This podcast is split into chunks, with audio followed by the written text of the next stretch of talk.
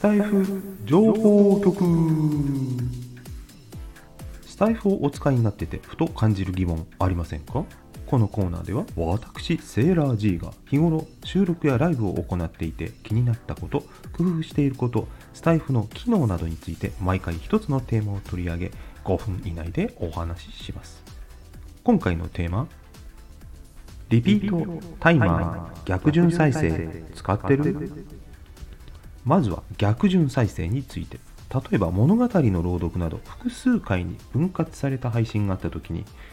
回をカウントアップしながら順番に自動再生したいと思ったことありませんか？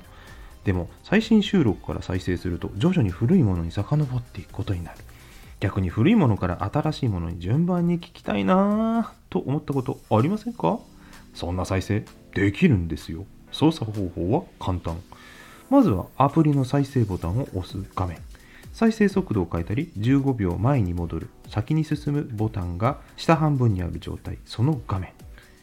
その再生ボタンの上、チャンネル名の上にある中央の薄くて細い横棒のところを上にね、スワイプするんです。そうすると、白地の画面が全画面に引き上げられます。すると再生ボタンは上の方に移動すると同時に、下の方には次に再生という表示が出てきます。出てきましたか？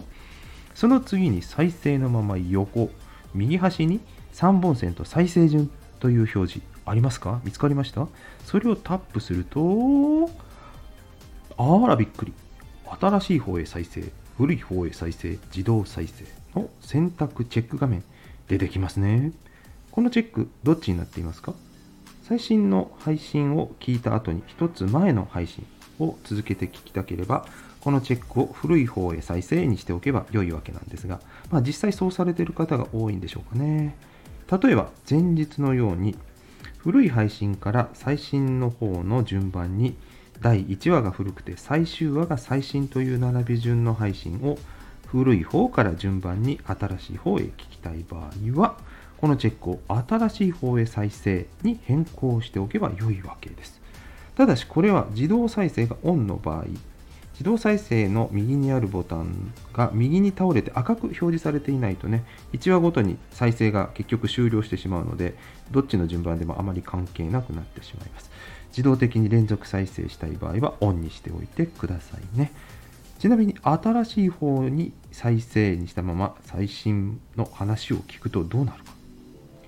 実はそれ以上新しいものがないので逆に最も古い初回配信の再生が開始します。ちなみに自分のアナリティクスで初回配信だけ再生数が多い方、このパターンで遡り再生されているケースがあるのかもしれませんよ。今回は逆順再生について詳しく説明しましたが、再生ボタンを上にスワイプする前の画面で15秒先送りのボタンの右にある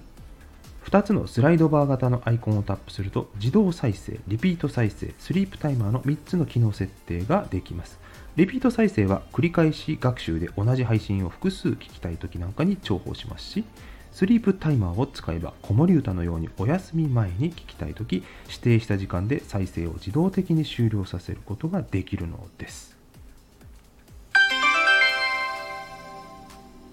今日のおまけ、欲しい機能何ですか？私が欲しい機能はですね、後で聞く機能ね。主にね、長尺配信をリスト化したい。そんな目的の時に欲しいですね。あと、プレイリスト機能。順番に古い未視聴、ね、収録から再生するとか、視聴したら視聴済みになるとか、そういうリスト化、自分の聞きたいものをね、これドライブ中とか操作が難しい場合、それ短いね、収録をたくさん聞きたい、順番に聞きたい場合なんかに使いたいですね。あと定期巡回機能をね、指定した配信者の最新配信を新着順だとか、ランダム順だとか指定した順番に再生するようなそんな機能もあったらいいですね。リピートタイマー逆順再生使ってる？あなたは現状どのようにスタイフを視聴していますか？使っている機能はもちろん今はないけどこんな機能あったらいいのにという意見やアイデアなどがあればコメント欄に書き残してくださるととても嬉しいです。みんなで書き込んだら運営さんに届くかなという淡い期待を込めて後日音声収録にて紹介しシェアさせていただきます。皆さんとご一緒に楽しくスタイフを活用していきましょう。スタイフ情報局では気になるテーマや日頃感じている疑問なども募集していますのでレターにてお寄せください。